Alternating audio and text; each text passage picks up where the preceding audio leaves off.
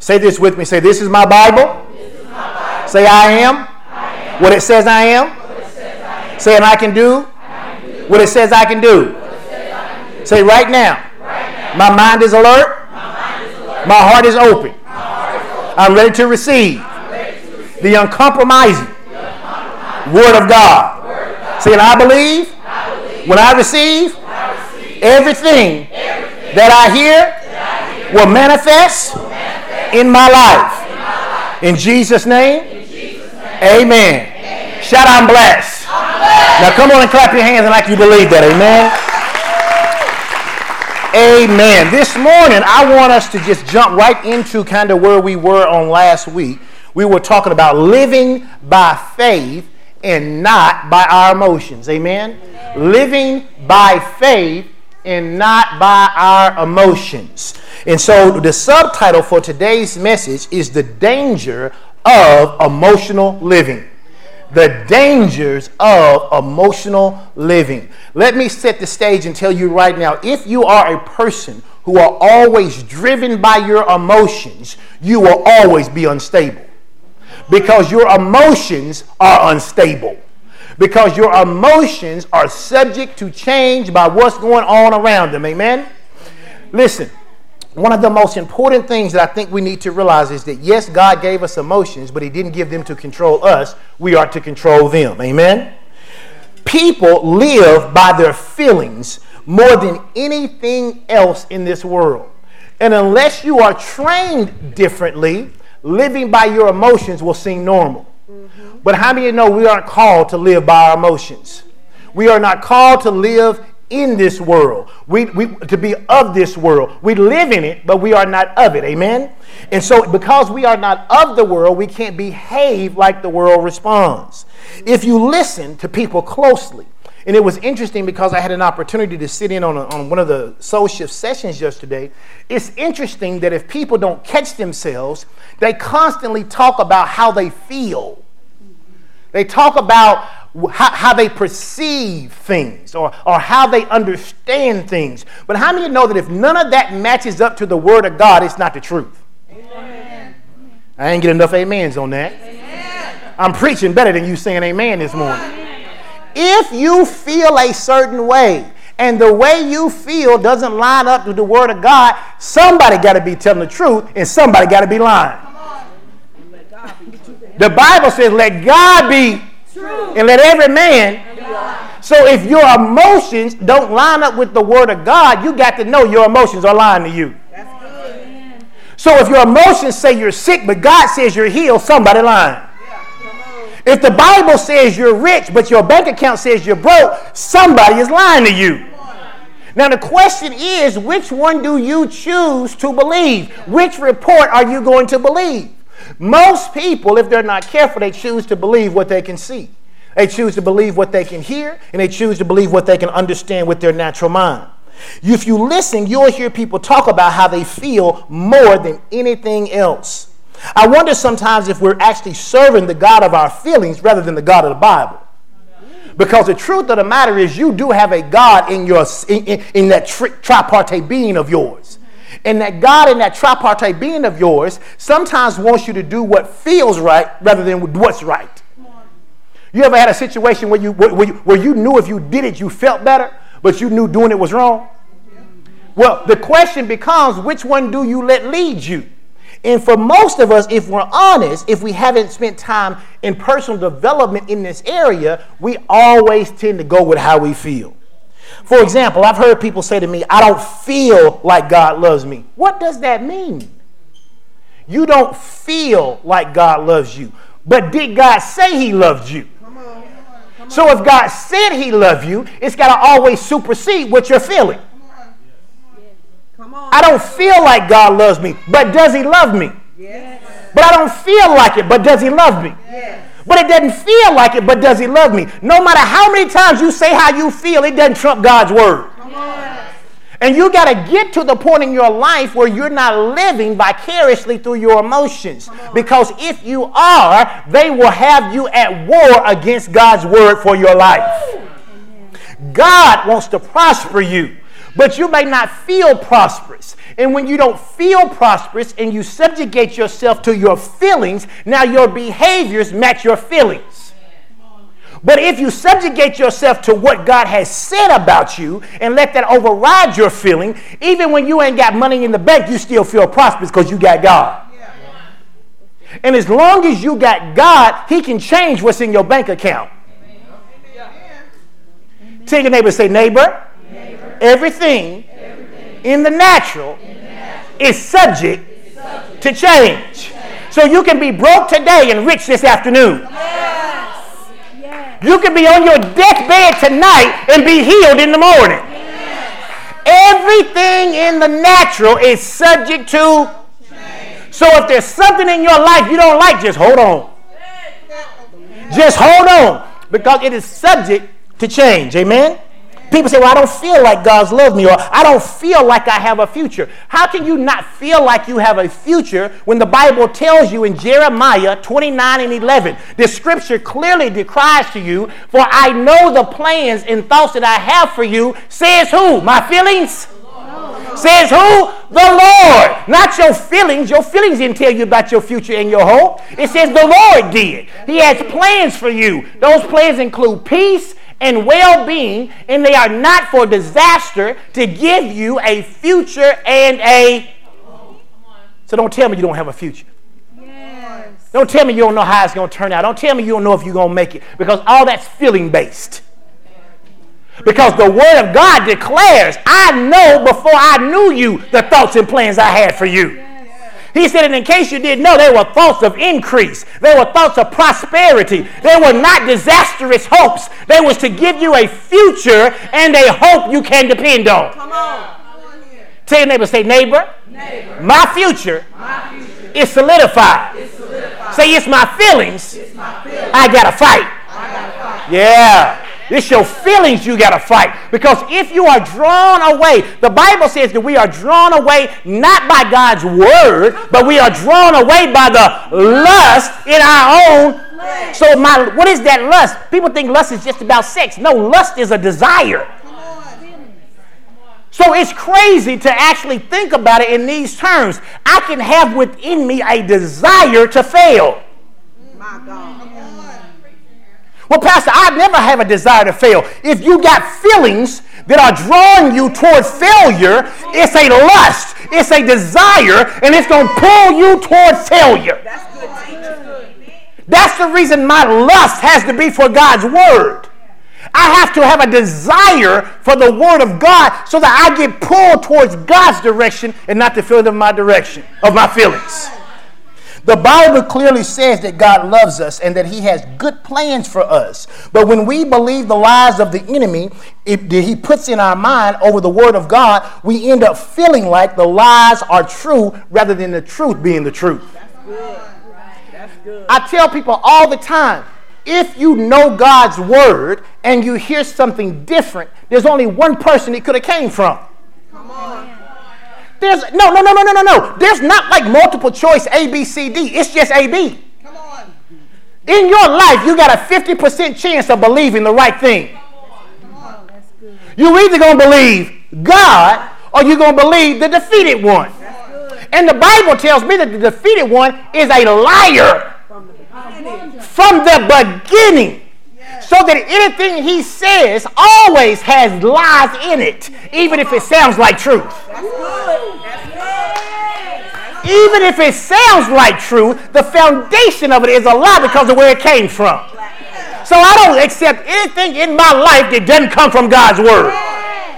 The way you solidify yourself, the way you fortify yourself in the Word of God is by knowing God's Word so that that way you aren't tricked by something that sounds like God's Word. It's why we ask you to read your Bible. It's why we tell you to learn Scripture. It's why we ask you to be endowed with the Holy Ghost because you have to be careful not to be tricked by fool's gold.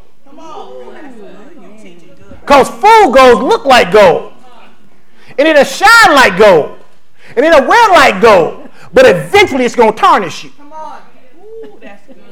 Eventually, it's going to leave that green ring around your finger, that green ring around your neck. And anything you accept that's not God's word may look good at first. Yes. It may shine really good at first.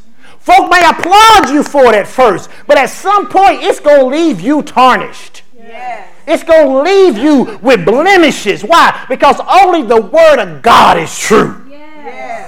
Understand, emotional people make big mistakes. Emotional people make big mistakes. And they make them when they base their decisions on how they're feeling rather than obeying God and doing what they know is right. Yeah. So many times I talk to people after the fact. And after the fact, people have so much clarity. You ever talk to somebody after the fact and they go, you know what, in hindsight, and they, well, we even got a saying for it. Hindsight's what? It's like hindsight is perfect. But you know what? You can actually see perfectly if you get your emotions under control. Most people who you talk to, who you have to work through a crisis after the fact, will tell you that there is something they could have done prior to getting in that bad situation. It's, it's, it's when, as a middle school principal, I used to ask kids all the time, well, why did you do that? They go, oh, I just, I just wasn't thinking. That's part of the problem. Many Christians aren't thinking. They're responding based on how they feel. And when you respond on how based on how you feel, you're going to end up making some big, big mistakes. Why? Because your your we used to have a word that we used to use back when I was younger. We used to call people fickle. Yeah. Your emotions are fickle. fickle. What, what, what, does that mean? It means that they are subject to change based on anything. You, you, know, you know who somebody people don't like? Moody people.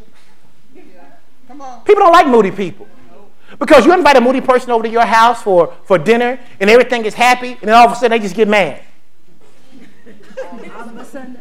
Hey, uh, what? All of a sudden to you because you thought everything was going fine. And now they upset. What are they upset about? You don't know.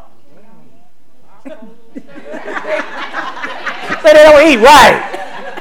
Right, because we're not governed by our emotions. If you're upset, that's your problem. But then you but then you try to figure it out, and before you get it figured out, they're not mad no more. That is taxing on people who are around you. So think about this. If it's taxing on the people around you, what is it doing to your inner self? Come on. Because if it's taxing on me, I can remove myself from your presence. Everywhere you go, there you are. There you are. So you got to learn to get your emotions under control for your own sanity. Amen? Understand, we have to learn how to live beyond our feelings. We just do. And what's right, even, we have to learn to do what's right even when it doesn't feel right. Even when it doesn't feel right, we have to learn to do what's right. I am frequently asked how I feel about things. Uh, people ask me things like this. They say, Pastor, how do you feel about traveling so much and being gone from home all the time? Well, the truth of the matter is this I've learned not to live by my feelings. And by learning not to live by my feelings, I don't think about it. Because if I spend time thinking about it, it affects how I feel. But I don't live by how I feel because at this season in my life, I know what God told me to do. Yeah. So if God told me to do something at this season in my life, why am I spending time thinking about how I feel about it? That's irrelevant. Come on. It's irrelevant. How I feel about having to get on a plane tomorrow morning and be gone all week and come home Saturday and be here with you Sunday and leave on Monday and go until Friday and come back on Saturday and be a Sunday, leave on next Tuesday and be gone to Friday. How I feel about that is irrelevant. It's my assignment. Help us. You better help Come on. Oh, I don't feel like getting up going to church this morning. But what's your assignment? Help the people. Yeah. I don't feel like volunteering in this department. But what's your assignment? I don't feel like praying this morning. But what's your assignment? The problem is, folks want to get paid for not doing the job. You want all the benefits that God gives an obedient person without being obedient. Amen, Dad. And what you want to do is you want to say, Well, I'm not obedient because I didn't feel like it. But God doesn't move based on your feelings. Because if God moved based on our feelings, everybody would be healed. If God moved based on our feelings, we all be billionaires. But God doesn't respond to feelings. What He responds to is faith. faith. He responds to your faith. So I do what I do based on faith. I don't really ask myself about how I feel about certain things, especially when it comes to things in the kingdom. Come on. I, I don't have the luxury to determine whether or not I'm going to come up here and open the doors on Sunday morning. I have an assignment. And so, because I have an assignment, if I have breath in my body, I do the assignment. Amen. And watch this. Since I'm going to do the assignment, I might as well have a good attitude when I'm doing it. Yes. I never understand people go to work like I had a bad day. You just got here. what do you mean you had a bad day? Whatever happened before you crossed that door, that has nothing to do with you here now. You're here now. You're here now. So I tell you when you come to church, I don't care what you felt like when you hit the threshold of that door, you might as well be ready to worship because that's what we do in here. Yes. Look at your neighbor say, worship, worship. In, here in here is all of our, all of our assignment. assignment. Uh-huh, uh-huh. It's all of our assignment. So don't get mad if you ain't worshiping and we nudge you to get on your job. That's good. And you're not going to get mad because number one, you're unoffendable, but number two, you don't respond to your feelings. So if you happen to get mad, I'll just remind you that you're an undefendable person and just remind you that you don't work by your feelings and remind you it's time for you to go and get up and give God some praise. Take a neighbor say, it's time to grow up. It's time to grow up. Understand, if you let your feelings vote for what you want to do, you won't do most stuff. If you let your feelings vote for you, you won't do most stuff. And you won't do anything that requires you to put forth effort or causes you to be outside your comfort zone. If you got the choice, most of us, if you got the choice between taking a nap and reading the word so you can learn something in some area that you're struggling with, most of you going to go sleep. Because sleep is easy. Most human beings take the path of, re- of least resistance. It's human nature. We take the path of least resistance. If I tell you you can walk a straight line and get to point B, or you can go up a hill and get to that same point, everybody walking that straight line. Listen, if you go, if you, if, if, if you, most people, you be like, hey, you want to take the stairs? You're like, are we going up or down? Because if we're going down seven flights, I'm with you. But if it's seven, man, I know they got an elevator in here somewhere. At least to the fifth floor. Because we tend to go by the path of least resistance. So you have to get to the place where you go, and I know that I am likely to go by the path of least resistance, but what does that produce for me? That's why I was so impressed with the women who came to Soul Shift from all over the country and those who were locally who dedicated their time because they didn't have to come, but they came because they want to get better. They want to get better. You know, one of, one, of the, one of the frustrations I hear from pastors all the time is they, that, that they create all of these classes and all of these groups and all of these things to help people get better. And you know who come? The people who are already better. Baby. No, I'm serious. The very people who need to be in a class on discipleship won't come to discipleship class to be discipled. Come on. Why? Because most people don't understand that they are being subjugated to their feelings. I don't feel like getting up and going because it's cold. But what does that have to do with your development? Amen. Most teachers don't like professional development, even if it's good. On, Chris. Now, Chris do, but Chris is a learner. Yeah. And I, I say this all the time. You can even learn something from bad PD. Yeah. You can. You can learn something from bad PD, even if it ain't nothing but what not to do if you ever doing it. And here's what I don't. Here's what I. Here's what I. You know, as a, as a person who supervises people who supervise people who do PD, one of the things that I think is incredible. One of the. One of the. What, that's not what I meant. That's not what I meant. That's not what I meant. When people do PD, what I find interesting is the very people who sit in PD classes most of the time who aren't paying attention get offended when they up doing PD and ain't nobody listening to them. You sold that. That's why folk don't listen to you. It's, it's, it's, it's the reason, no joke, it's not only because I love God, but it's the reason as a pastor, I don't care how big the church gets, I'm never going to sit in the back and wait till all the praise and worship is over and then walk out. Why? Because if you want people in your church to participate in praise and worship, they ought to see their leader participating in praise and worship. You sow what you get. So if you sit there and you look at me like a lump on a log and you don't clap, then when you get up and want to make an announcement, we do the same thing to you. Don't be offended, remember? And you're not in your feelings because you don't go by your feelings. But you absolutely reap what you sow. You reap what you sow. So you wonder why your kid is so emotional. Because they watched you for years fly off the handle. Come on. On. Come on. They watched you talk about how much you love God and then you get mad and cuss each other out. Come on. Preach. They're like, well, I love God too, but when I get mad, oh boy, my mama told me to tell you. I ain't the only one who watch TV. Understand something. The Passion Translation makes it very clear for us in Romans 12 and 2. Here's what it says it says, We have to stop imitating the ideas and opinions of the culture that is around us.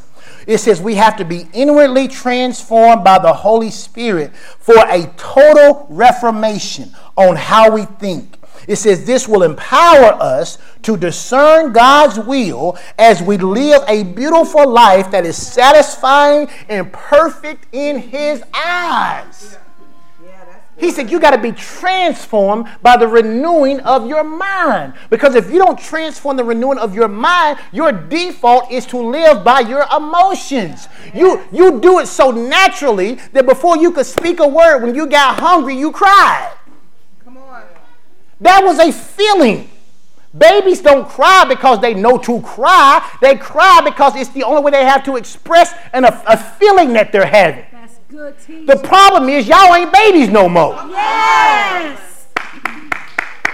But yet you're still behaving like a baby who needs a bottle because every time something don't go right, you screaming and crying and falling on the floor. It's time to grow up and say, you know what? I'm not going to be controlled by my feelings. The biggest breakthrough that Pastor Sean and I had in repairing our marriage all those years ago was we both made the intelligent decision. And sometimes you just got to make an intelligent decision. What do I mean? I mean, you keep doing the same thing over and over and over and over and over and over and over and over and over and over and over and over and over and over and it ain't changing. There's a term for that insanity. You keep doing the same thing over and over and it's not working, but you keep doing it. Are you crazy? Are you crazy? And we have to ask ourselves, are we crazy? Now, we're not crazy, but we're certainly behaving like it. We're certainly behaving like we're crazy. And we both got too many degrees to be acting like we're crazy.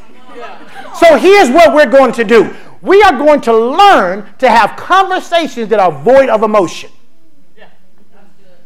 Well, what do you mean, void of emotion? What it meant was we didn't have deep conversation face to face. We would use, at that time, it was email. We would email each other. And our agreement was whatever you read in the email, you just have to read it because email doesn't have tone. They didn't have all them emojis and stuff y'all got now. Now y'all got them emojis. It's like, whoa, we kind of knew what you mean when you did that. But back then it wasn't no emojis. It was just the words. Now you got enough stuff. You ain't even got to have no words. You can just have a string of emojis and have a whole conversation. But we decided, you know what, we're going to have a conversation that's void of emotion because in order, and we had to practice it for, for a couple years till we learned to be able to hold, go, okay, now we can have this conversation face to face without all the feeling in it. Because the truth of the matter is sometimes feeling, a lot of times feeling clouds your judgment. Yeah, it does, most of the time. Feeling clouds your judgment. You know you didn't like him when you first met him. Come on. No, shit, you didn't, you didn't like him. You know you didn't. You didn't like him. He wasn't your type. You had told him no, but he kept being nice. And, and y'all went out, he had good conversation. He had straight teeth. You was like, well, maybe. Then you went out a few more times, a few more times, and then a dude you saw that was really cute that you really liked was a jerk. And You was like, oh, I don't like these jerks. Maybe this nice guy is okay. So you spent time with the nice guy, and the more time you spent, you kept telling your girlfriends about how nice he was. You kept rehearsing that story over and over and over. And then before you know it, you got caught up in your feelings with somebody who you knew you didn't have no business being with. Come on. Why? Because of your feelings? When if you'd have just heard God saying, He ain't yours. Le- throw him back. That's a good catch, but take him off that hook. Throw him back. He's not yours. But feelings clouds your judgment. Amen. Take a neighbor and say, neighbor, don't let feelings cloud your judgment. That's the danger of emotional living. Amen. It's the danger of emotional living. Understand, no matter how hard we try, living life by our emotions is bound to cause us to struggle at some point. We must not base our feelings on our physical senses because our emotions can and will change in a heartbeat. Listen, somebody can say something right now to hit you the wrong way, and you can be mad when you was just happy and laughing a moment ago. Our feelings are transitory, and they're transitory because we live in this world that is transitory. The only thing that is true is what comes from God. The Bible says this in Romans 7 19 through 21.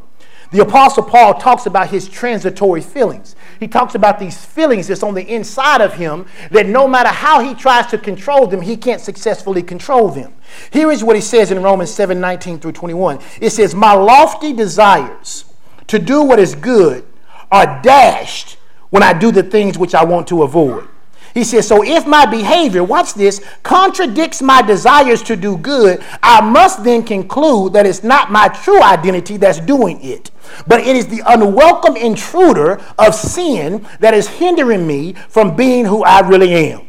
He says, Through my experience of this principle, I discover that even when I want to do good, I got any folk out there who want to do good. Your desire is to do good. But even though you desire to do good, even when you want to do good, evil is ever present and ready to sabotage you. He says, truly, deep within my true identity, I love to do what pleases God. But I discern another power operating in my humanity, waging a war against the moral principles of my conscience and bringing me into captivity as a prisoner to the law of sin. It is this unwelcome intruder I find in my humanity. It is this unwelcomed intruder I find in my humanity. What is it on the inside of me that both desires to do good, but also desires to do bad? It is God and the defeated one. The defeated one only has access to me through my feelings. If you can learn to shut off your feelings from the enemy and not, and, and I don't mean to walk around like a robot. I do mean not that you walk around being dictated by your emotions. Come on. The Bible never said you wasn't going to get mad. It just told you what to do in the event you got mad. It says, in your anger, sin not. When you are angry, don't allow this other member to come in and sabotage you.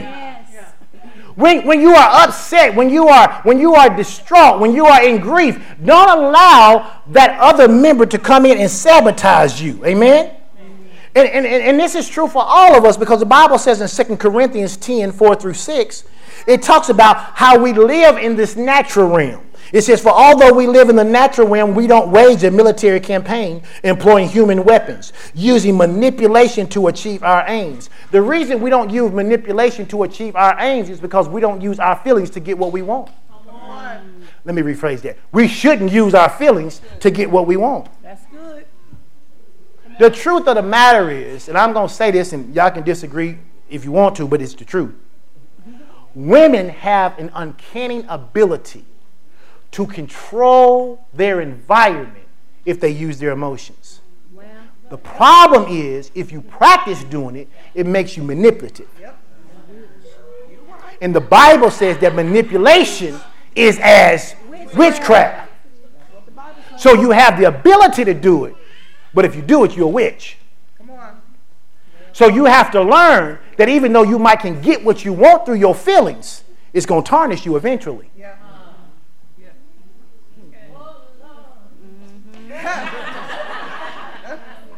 Come on. It sounds good. I can just use my feelings to switch their feelings. Mm. Come on. And if I use my feelings to switch their feelings, then I'll get what I want. But what it does is it sullies you, it dirties you, it makes you unclean to being able to hear God's word. Because you train yourself to use your feelings. And now, when you need God to move for you, you're trying to move God by your feelings.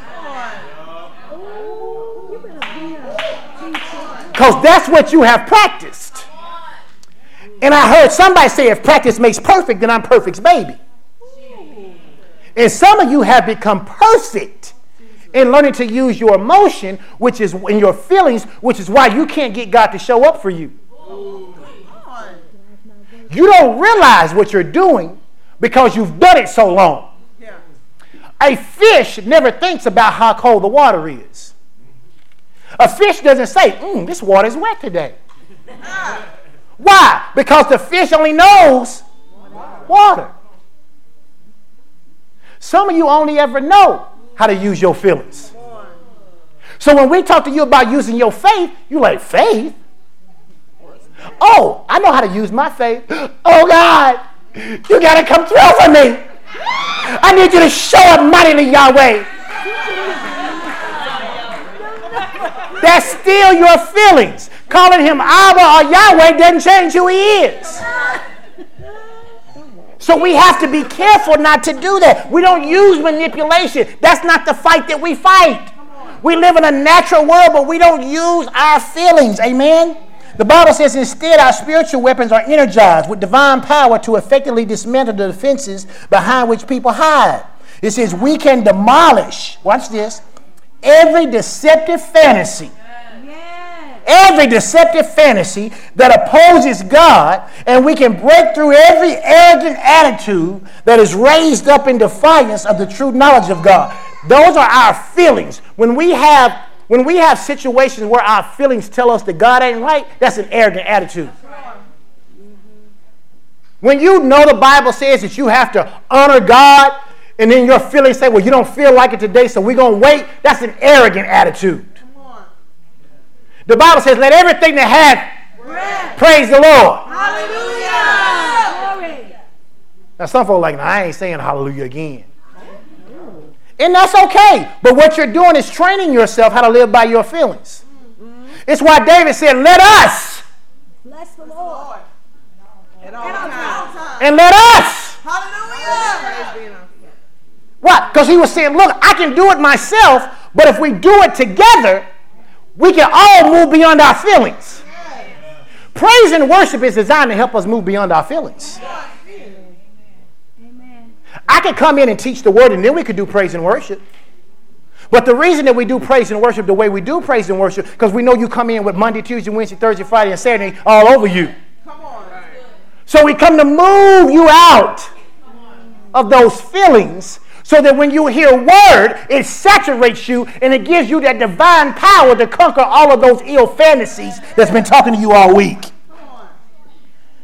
The Bible says, since we are armed with such dynamic weaponry, we stand ready to punish any trace of rebellion as soon as you choose complete obedience. The moment you decide you're going to completely obey God, your feelings become irrelevant. Come on. You can be sitting in here this morning go, you know what, forget all this stuff. I'm just going to believe God. What you feel now doesn't even matter anymore. It doesn't even register on the scale because when you choose to obey God, nothing else matters. Emotions are powerful forces in the natural, but we do not have to be at their mercy. God intends for us to control our emotions. The Bible says this in Ephesians 6 and 12. It says, For we wrestle not against flesh and blood, but against principalities, against powers, against the rulers of the darkness of this world, against spiritual wickedness in high places. Lay your hand on your head for a second. Do something for me. Say, head. head. Say, I declare, I declare you, are subject you are subject to my spirit. To my spirit. Amen. Amen. You are subject. Your, your mind is subject to your spirit. I know how strong something can feel. I know that when you have something traumatic happen to you, I'm not telling you that you shouldn't be aware of the feeling. I'm telling you you can't make decisions based on it. That's why you got to know what God said. If it was based on feelings, y'all wouldn't have, you wouldn't have, you probably wouldn't have either one of us as a pastor right now. But you certainly wouldn't have us together. Come on. If it was just based on feelings. But something's got to be better than feelings that root you in the Word of God. Yes. The Bible says that we have an anchor for our soul. The Word of God is our anchor. You ever, you ever wonder how you can take something, and, and anchors are, are pretty large, but in, but comparison to the ship, they're not as big as the ship. You can put the anchor on the ship, and the ship will still go.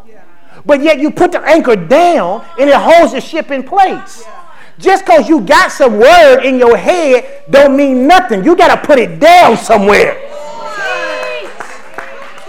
You got to get the word out of your head and get it into your soul so that it can anchor your soul so that that thing ain't just going back and forth every time the wind blows.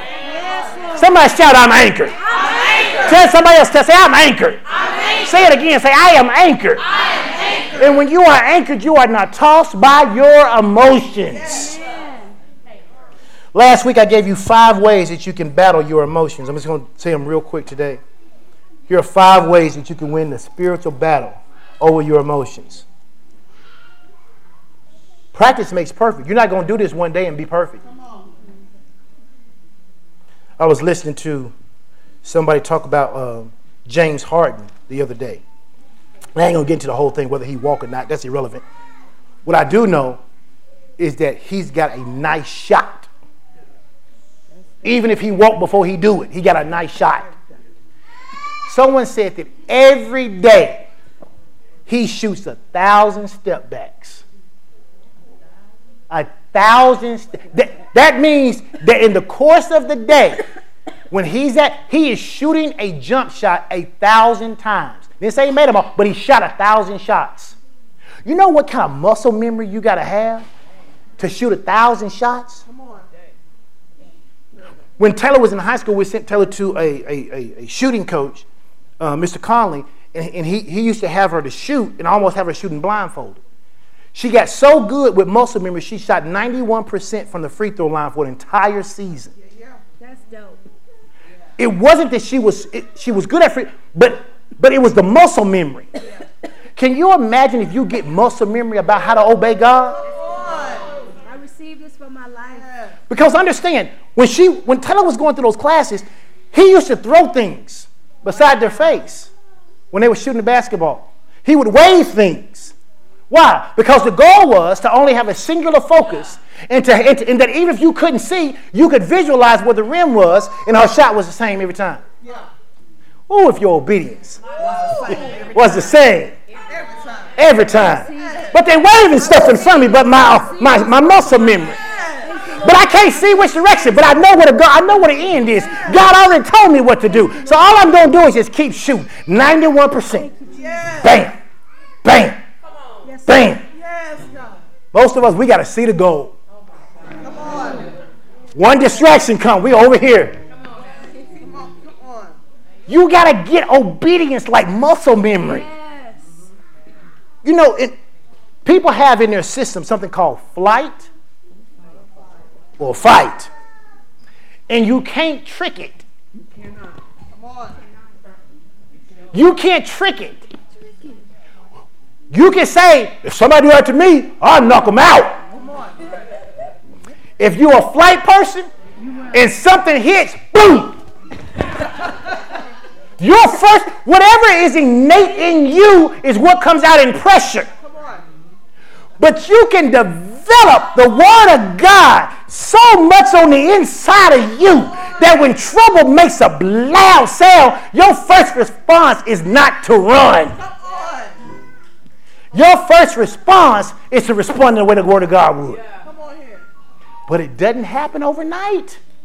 You have to practice it and develop it. Thank you, Lord. So here are the five things you got to practice and develop. Number one, we said you got to fill your mind with timeless truth. Fill your mind with timeless truth. What is timeless truth? The Word of God. Why do you need to do that? So that you can focus on that despite your changing emotions. You know, uh, one of those office stores used to have a thing called the easy button. And you used to push that red easy button. You got you need a pause button. You need a pause button in your life. Somebody say something, do something, hit the pause button before you respond. Don't let your feelings be your first response. Let God be your first response. Number two, we said you got to give yourself a timeout when you notice your emotions are spiraling out of control. You give kids a timeout. The purpose of timeout is to get your emotions under control. You need to get your emotions under control before you do something that disappoints your father. Now, I know God ain't mad no more. That don't mean he don't get disappointed in our behavior, though. I'm a firm believer in that. People are like, oh, well, God ain't disappointed. If he wasn't disappointed, he wouldn't give us instruction. Amen. He just let you do whatever. But he loves you, so he gives you instruction. Amen? So learn to give yourself a timeout when your feelings are going out of control. Stop keeping it real so much. Number three, we said you got to learn to deal honestly with the uncomfortable emotions that you feel. It's okay to say that, hey, I'm sad today. What's not okay is to be sad a week from now, in a month from now, in a year from now. Amen. It's okay. You got to learn to deal with those uncomfortable feelings that you have. Number four, we said you got to take care of your physical health because taking care of your physical health is, connect, is connected to your emotional health. Some people feel so bad because they're really out of shape, severely. And, and, and, and watch this, and I, I have to say this because I need people to understand this. Being out of, you ain't got to be fat to be out of shape. You can be really skinny and have diabetes and high blood pressure. That ain't got nothing to do with it. So you got to make sure that you're maintaining your health. And one way you maintain your health is learn how to say no. Learn how to say no. Say yes to what's important. Say yes to what God tells you to say yes to. But the rest of that stuff, you ain't got to be everybody's hero. Amen. Amen. You don't have, you don't have a lack of planning on their part doesn't constitute an emergency on yours. Amen. It's not, it's not rude or mean to say no. And watch this no is a full sentence. Amen. It don't have to be no, but if I could, I would, and I had to. Nah, no. Not today. I can't. I would like to, but I can't. And if you wouldn't like to, don't lie. Just say no. you didn't got to lie. They can be like, I like to do it. No, I don't. No. People ask me to help them move. If I can, I will. But if I can't, I go, no, I can't. I can't do that. And you ain't got to feel bad about saying no. Because that's the other part. Sometimes your feelings will cause you to feel guilty about stuff you ain't supposed to be feeling guilty about. Why do I have to feel guilty because I couldn't do something for you at the last minute when you yourself didn't even plan for it? Come on.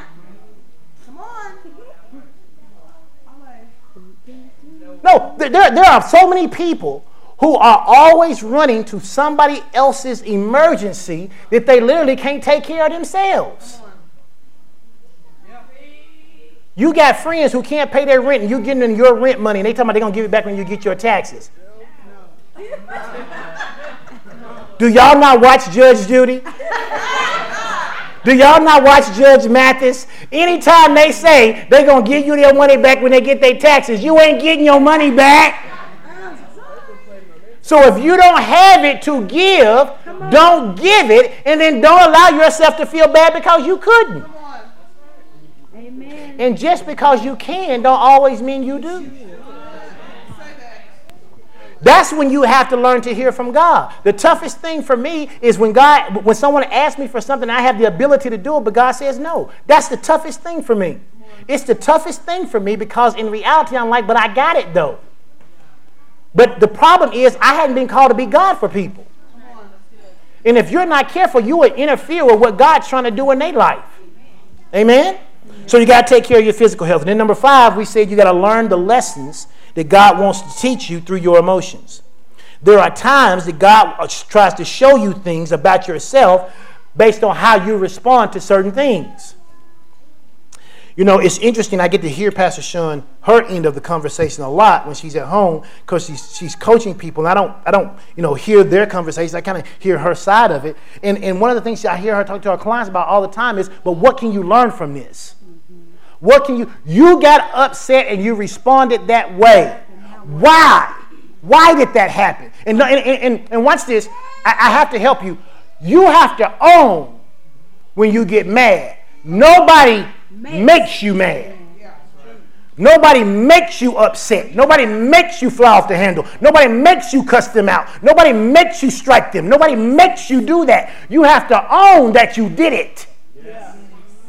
So there are lessons that you need to learn because sometimes God's trying to teach us something, but what we keep doing is blaming somebody else. And as long as you blame somebody else, that somebody else can always get you to respond inappropriately. So we said you have to learn the lesson that God wants to teach you through your emotions. Now, the Bible says this in John 16 and 33. It says, These things have I spoken unto you, that in me you might have peace. In the world, watch this, you are going to have trouble. You are going, but I'm a Christian, so? But I love God. And he says, In this world, watch this, with me or without me, you're going to have trouble. But with me, you don't have to worry because I've already overcome all the troubles. Amen. That's the thing you have to understand. Don't be shocked that something happened to you because you're a Christian. You're not exempt from the world's challenges. You're not exempt from problems. The difference is, is that as long as you know who the God is that you serve, you have an avenue to remedy any problem you come up against. Amen. I like how it says it in the Passion Translation. It says, For in this unbelieving world, it says, you will experience trouble and sorrows. Look at your neighbor. Say, neighbor, neighbor there's going to be, be some tough times. Some tough times. He says there's going to be trouble and there's going to be sorrows. He says, but you have to be courageous. Yes. He says, For I have conquered the world. But watch this. He says, I've conquered the world, but you can't be uh, winning in this world if you, to use the word Passion used, if you're a faith punk. If you, he says you got to be courageous. You can't be a punk about this. You got to decide when trouble comes your way, you were engineered for this trouble. You were designed for this trouble. You was built for this. In matter of fact, you don't want nobody else to have to go through what you're going through because you were designed to take care of it. Don't ask God why. Why me? Don't be like, why me, God? No, no, no. I know why me because you built me for this. I'm designed to handle this. I was engineered. I was crafted on your designer's board just to overcome this kind of trouble. Because if God be for me, he's more than what? The entire world against me. So how do I use God's strength to manage my emotions? How do I use God's strength to manage my emotions because that's what we got to do. We got to learn how to use God's strength. Let's look at 2 Corinthians 12 and 9. The Apostle Paul says, Here's how you manage, or here's how you use God's strength to manage your emotions. It says, God's grace is sufficient, and his power, watch this, is made perfect in my weakness. So how do I how do I harness God's power? By admitting that I can't do it on my own. I admit that I am weak. You ever seen somebody trying to pick something up and you're like, hey, you need some help? And no, I got it. You're like, okay, and they struggle. You're like, you sure? Now I got it. When in reality, all you had to do was get the other side and y'all both could have carried it. God said, you got some stuff in your life. If you just let me carry it, you wouldn't be struggling like you're struggling. You know, whenever you bend down and pick up a box, they always tell you that you're supposed to use your knees, not your back. Some of you are trying to pick up stuff with your back, but God is your knees. And if you just bend down with your knees and let God pick that stuff up off of you, you wouldn't be straining and having all those problems that you're having. So, how do I harness God's power? By admitting that I'm too weak to do this thing by myself. I'm not saying you're weak. I'm saying what you're going through, you were never designed to have to fight it yourself. One of my favorite stories in the Bible is the story of Jehoshaphat. The Bible says that Jehoshaphat called the praise singers, which it's always threw me off. I'm like, why didn't he call somebody who could fight? If I'm going to war, I want some folk with some sticks. I want some folk who can throw blows. I want somebody who can choke you out. But the Bible says he called Judah. And he got Judah together. And as Judah began to praise and to worship, the word of the Lord came to Jehoshaphat and said, Listen, stand still he says, You don't even have a need to fight in this battle. He says, Before you get there, it's going to already be won. He said, What I want you to do is I want you practice praising while I'm fighting. In your situation, you ought to practice praising while God is fighting your battle. You learn to give God praise in the midst of the fight and watch Him do some knockout blows. Because after all, we have confessed that He is the undisputed heavyweight champion of the universe. And since he ain't never lost, he ain't never had a draw, he is well able to defeat anybody you're fighting against. That's why we declare in Philippians 4:13 in the Amplified version, it says, I can do all things which he has called me to do. See, that's what I liked about the Amplified. You can't do everything, but you can do everything he called you to. For I can do everything. No, you can't. No, you can't. You cannot do everything. You can do everything that He has called you to do. It says, through Him who strengthens and empowers me. How? To fulfill His purpose. I am self sufficient in Christ's sufficiency, and I am ready for anything and equal to anything through Him who infuses me with inner strength and confident peace. Look at your neighbor say, I can, I can. Do, everything do everything He's called me to. If you believe that, you ought to go to give the Lord some praise this morning. I can do everything God's told me to do. It's such a powerful statement. I can do everything God has called me to do. What's the rationale behind that? Because if He called me to do it, He already made it successful before He called me. It's not like me and my own efforts. He's already made this thing a reality. He did this. He called me to a completed work. Yes. What we're doing is just walking out everything He already made a path for. God is your trailblazer. God is your forerunner. He has literally carved a path in the wilderness so that you can walk through a place that used to be desolate and you can see where you're going. The key here is refusing to be passive. Too many Christians are passive waiting for an outside force to come and move you or make you feel like doing something. And making a conscious decision to do what's right cannot be a passive choice. You have got to be aggressive about the things of God. People laugh at Pastor Sheldon and I because when we decide to do something, we get very aggressive about it. We get very aggressive. And I don't know why some people don't, because anything you've ever done in your life that you really accomplished, that you had a hand in doing, you were aggressive about it. Now, there's some stuff that folk will give you, but you don't want to live your life waiting on somebody to give you something. I don't want nobody, I ain't waiting on somebody to give me my peace. I'm going to take my peace. I ain't waiting on somebody to give me joy. I'm going to take my joy. How do I do that? By finding out what God says and going, I can do that. He called me to that. I can do that. And I don't let outside forces hinder me. Outside forces become sideshow distractions.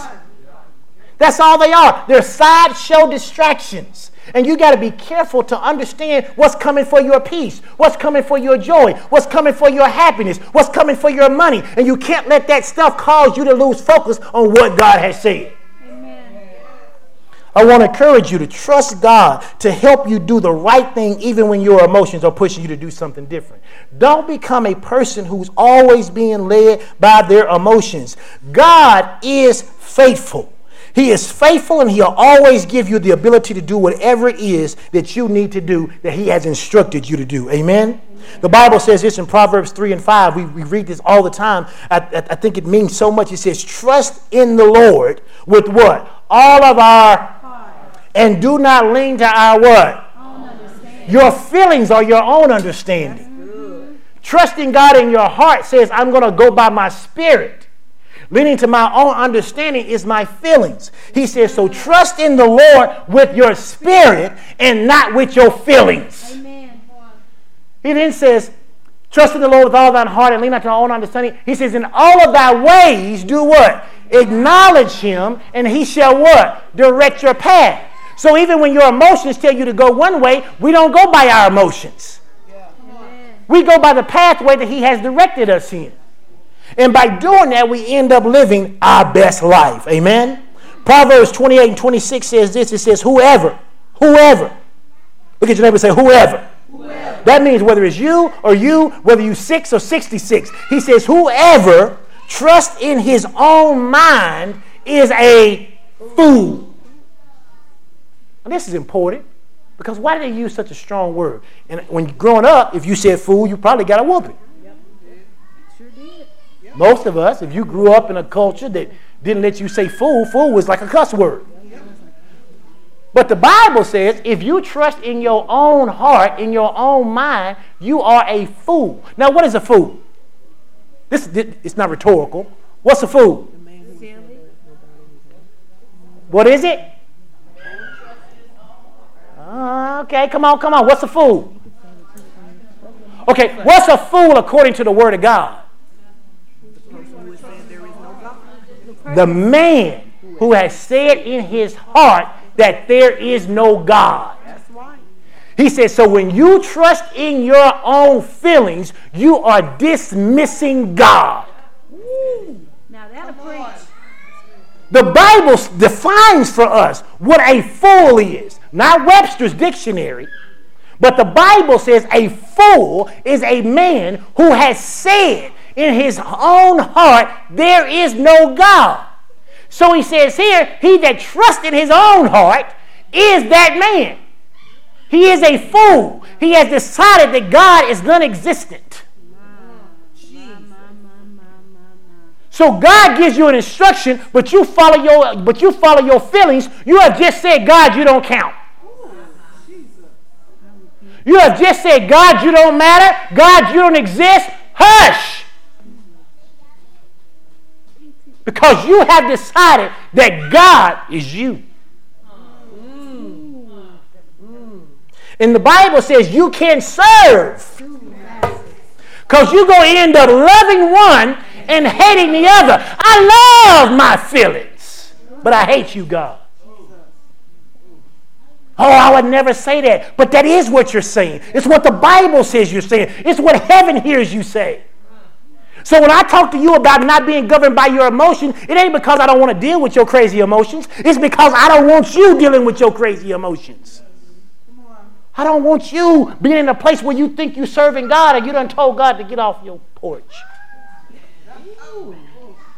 Leave me alone. I got this, God. Well, but now but cancels out everything that came before it. It solidifies it so we can be, be like, oh, on the but. He says, but whosoever. Now, what does it mean to walk wisely? It means to not be a fool. That means that to be a fool means I say there is no God in my heart. To be wise says that there is a God. And since there is a God, I follow his instruction. He says, But whosoever walketh wisely, he shall be. Delivered. Where you going to be delivered from? Your fickle feelings? And all the torment that comes with it? So understand this. Your feelings absolutely cannot, they cannot be the source of your foundation for how you behave. We're going to close with this last scripture. Hebrews 6, 18 through 20. It's one of my, it's one of Pastor Sean's favorite scriptures. I have grown to love it. And I especially love it in this particular translation. Now watch this. It says, So it is impossible for God to do what? Now, now hold on. Impossible. It says it is what? Impossible. For God to do what? Lie. So if God says it, it's the truth. Whatever it is.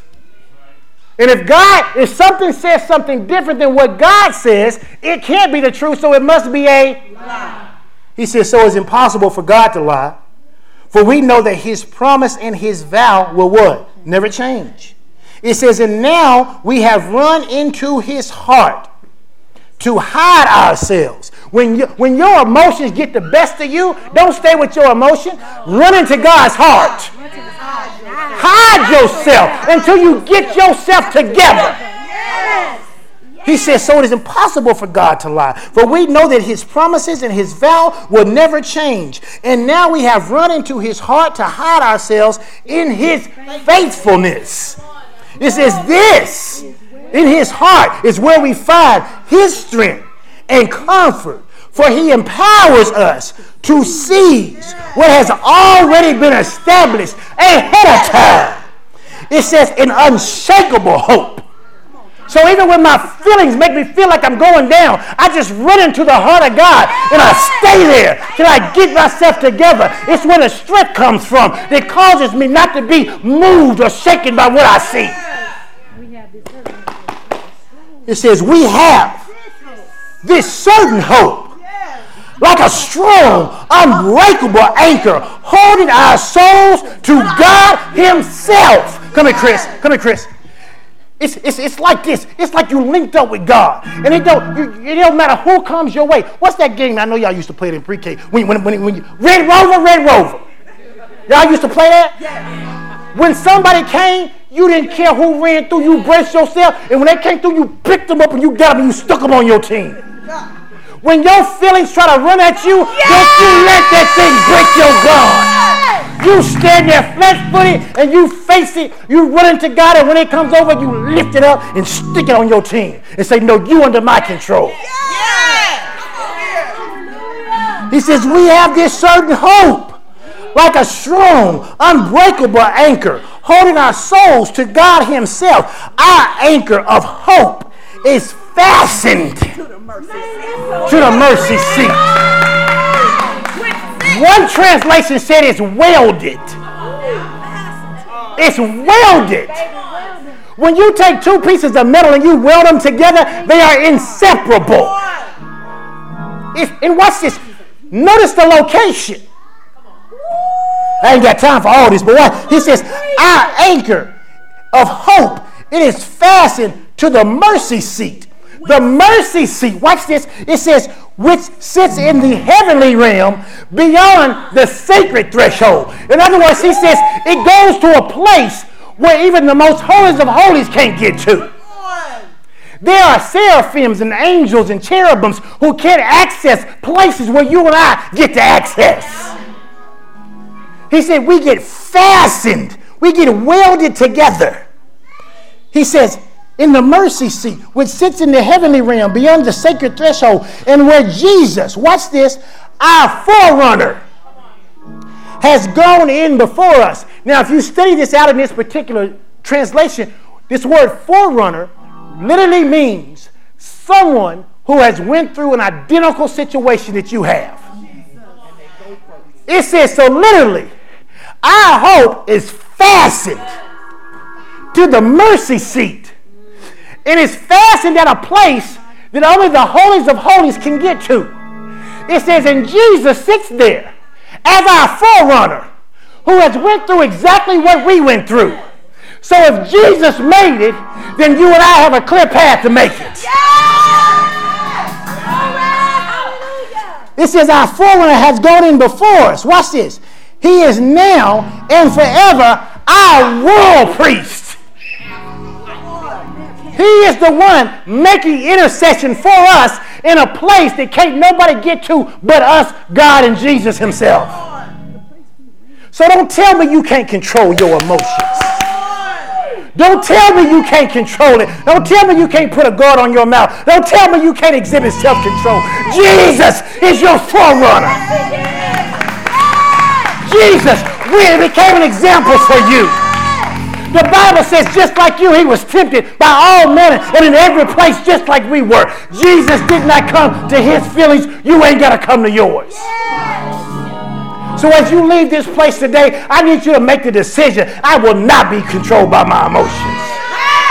I don't care what happens this afternoon. I don't care what devil brings my way. I will not be controlled by my emotions. And when you make that decision and you get home and you and your spouse get ready to have this little tussle that I know the enemy wants you to have, somebody got to push the pause button. Somebody got to be the bigger person. Somebody got to be the bigger person. Somebody got to push the pause button. Somebody got to say, wait a minute. I know what the devil's trying to do. I'm not going. And even if the other person sit there and keep going all off, you got to learn to maintain your self-control.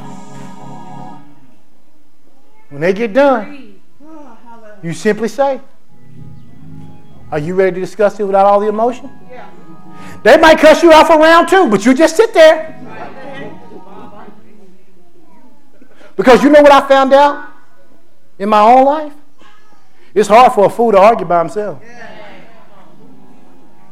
I get to hollering and fussing and she don't say nothing. You don't feel like a fool at first. After you done it for seven and a half minutes. and they ask you that, that question that nobody likes. Are you done? Are you done? Are you done? Are you finished are we done? then you feel like a fool. And then you realize, you know what, I've been out of control. I got to stop this. And then you get the self actualization that says, you know what, I don't have to act like this. And then the next time you find yourself in that situation, you don't want to be the fool no more. You don't want to be the person who says in his heart that there is no God. You want to do it God's way. Yes. That's how you grow and mature, amen? And so this morning, I just want you to take that with you. I want you to, ho- I hope that you will, will take that and that you will grow and mature on that, amen? Look at your neighbor, say, neighbor, say, I'm done, Being, governed by my emotions. Say, I am, greater, than how I feel. Amen. Amen. I am greater than how I feel. I am greater than how I feel. And if you don't understand, and you and you got to say that to yourself even when you ain't feeling great, amen. You are greater than how you feel. Amen. Y'all receive that word this morning? Amen. Give the Lord some praise.